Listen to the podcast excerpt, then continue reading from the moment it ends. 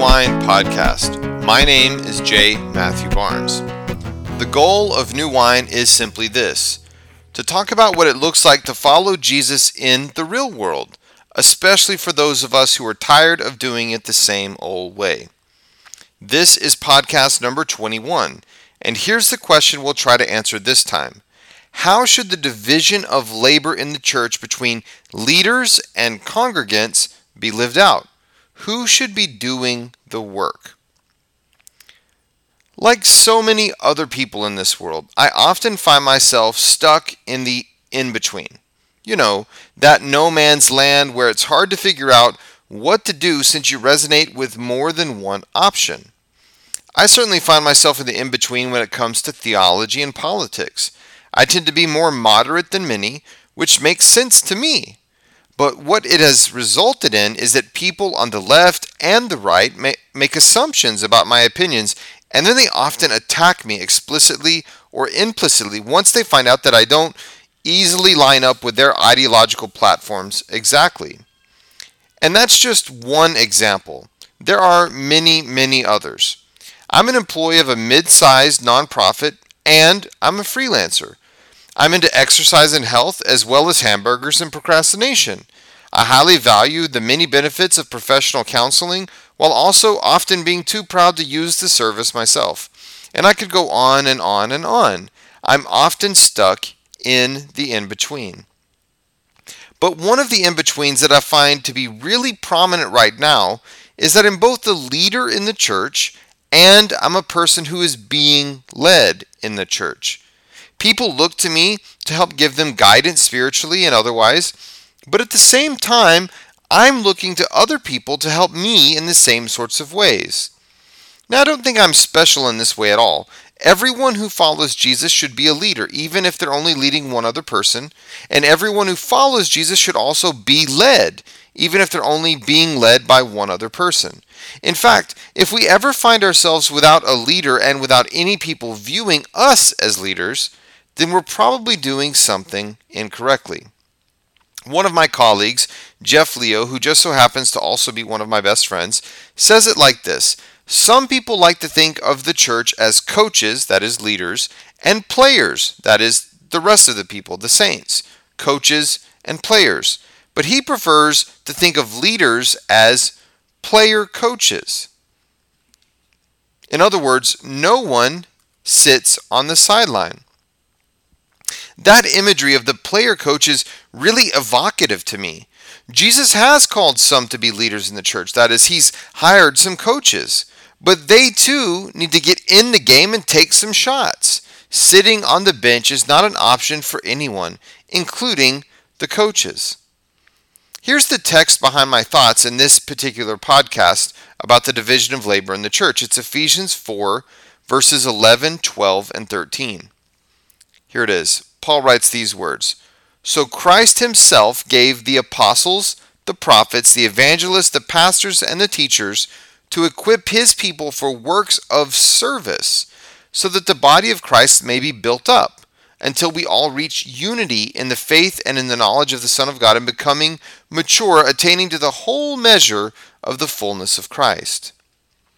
Here's what I think Paul is saying in plain language Jesus has made some people leaders so that they can equip others for works of service. In so doing, the church will be unified, it will be built up and matured, eventually becoming more and more like Christ himself. Now, full disclosure, there is some debate about exactly how all of the Greek syntax in this passage works. Specifically, in question is who is it that's doing the works of service? Now, I think the NIV that I read has it right namely, that it's those who are equipped who do the works of service. So that means everyone, since as we talked about before, even the leaders, the coaches, are really player coaches. They too need to be equipped to do works of service. All of this begs an important question. What prompted my interest in Ephesians 4 enough to want to record this podcast about it? Well, here's what I think. I think there are some very real dangers of not following this biblical example. In fact, I see at least three large dangers of doing something other than what Paul suggests in Ephesians 4. Here's the first danger. It seems that by default in the North American church, we are not following the Ephesians 4 model at all. Instead, those who are given as leaders do almost everything in the church. They prepare the worship services, teach the classes, serve the meals, engage in leadership development, do crisis counseling, lead an outreach to people who don't know Jesus yet, etc., etc., etc. And you might be thinking something like this What's wrong with that picture, Matt? We, the local church, are paying this person after all. Shouldn't they do everything? Well, first of all, doing so, having this one person do everything, is not biblical, as we've already seen from Ephesians 4. Everyone is to be doing the works of service. And secondly, having our leaders do everything isn't practical. No single leader or a small group of leaders is gifted, qualified, or called to do everything.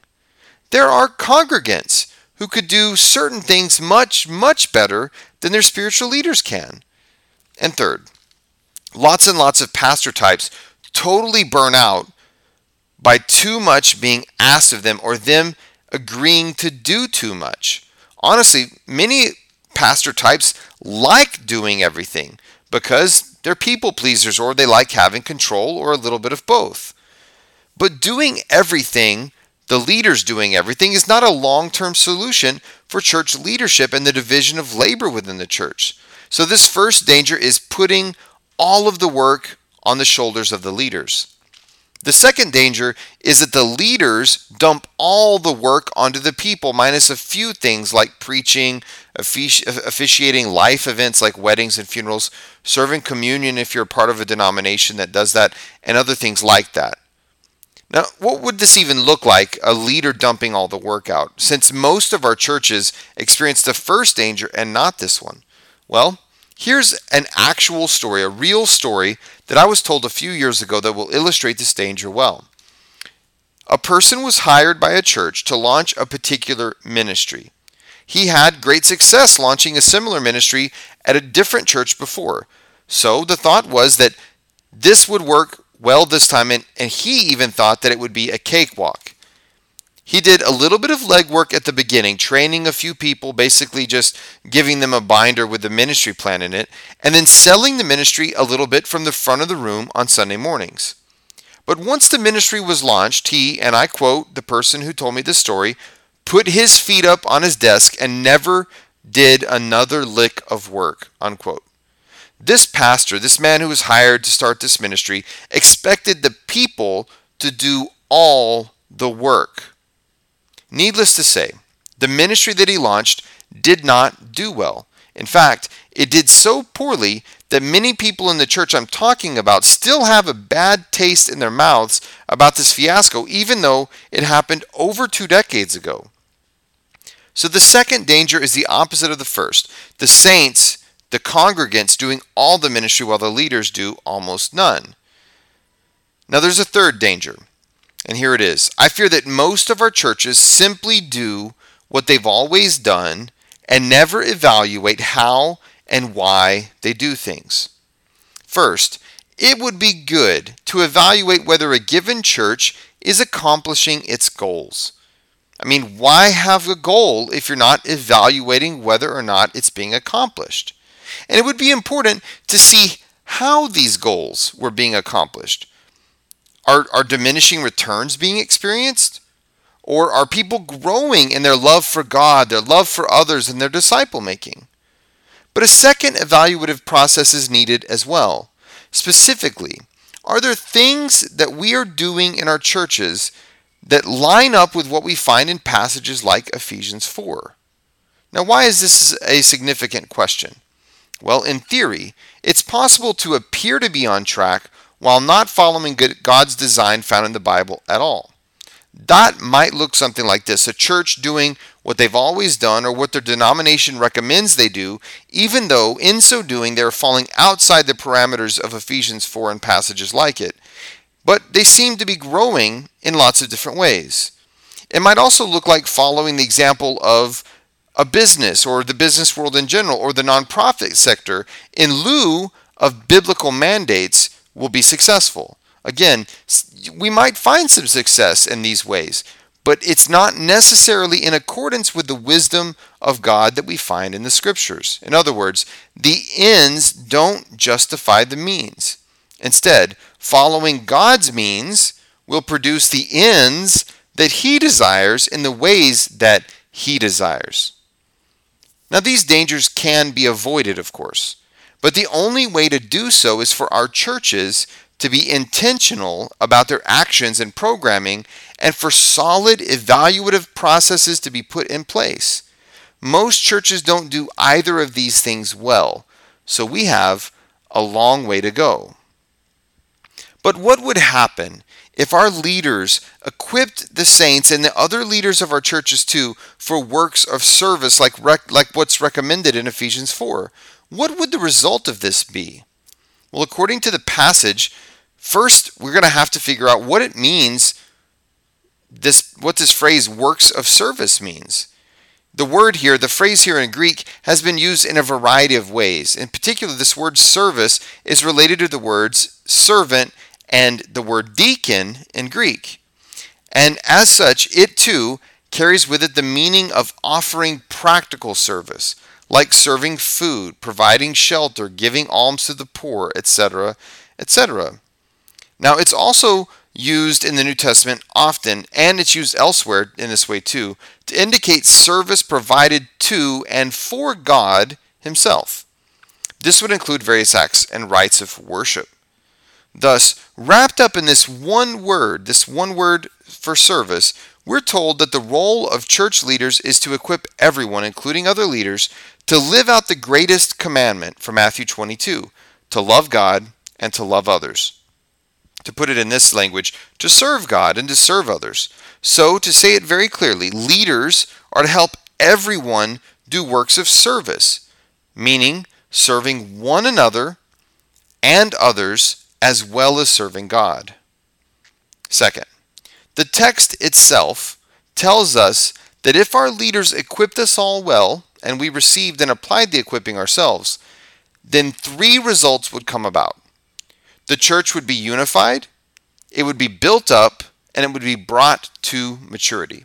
Now, I don't know about you, but to me, that sounds great. Let's dive in a bit more. First, the church will be built up. If everyone is doing works of service, then it stands to reason that the church, meaning the people and not the building, of course, will grow and learn and get better. We will be built up through the equipping of people for service. The church will also be unified. Now, if we're all equipped to serve and we're doing so well, then it only makes sense that we'll be unified. We'll be unified in purpose, namely to serve, and we'll be unified in basic outlook, namely to love, putting the interests of others before our own. And the church will be matured. As we serve one another, we will grow up. It's hard to stay immature and selfish while actively serving God and serving others. In fact, since Jesus is our ultimate role model and being a servant was his job description while on earth, it only makes sense that we will become more mature as followers of Jesus if we are equipped to follow in his footsteps of service. On the next podcast, we'll spend some more time breaking down the five leader types that Paul mentions apostle, prophet, evangelist, shepherd, and teacher. But for now, we have a pretty clear picture of what's expected of the church. The leaders are to equip everyone, including other leaders, to serve God and to serve one another and others. Then everyone does it. We all serve. And in so doing, we are built up, unified, and mature. In other words, Paul is saying that leaders lead and everyone does the work. That's a solid division of labor right there. Thanks for exploring the topic of the division of labor within the church with me. I hope you enjoyed it. And if you did, then please subscribe to this podcast on iTunes or Stitcher and also, check out my website, jaymatthewbarnes.com. That's J A Y, matthewbarnes.com. Lastly, if you'd like to help support the creative process that helps bring this podcast to life, then please check out my Patreon page. Simply go to patreon.com slash jmatthewbarnes. That's the letter J this time, Matthew Barnes. The letter J, Matthew Barnes. There are some fun rewards there for folks who pledge support, although any level of support will be greatly appreciated. Thanks so much for your time, grace, and peace.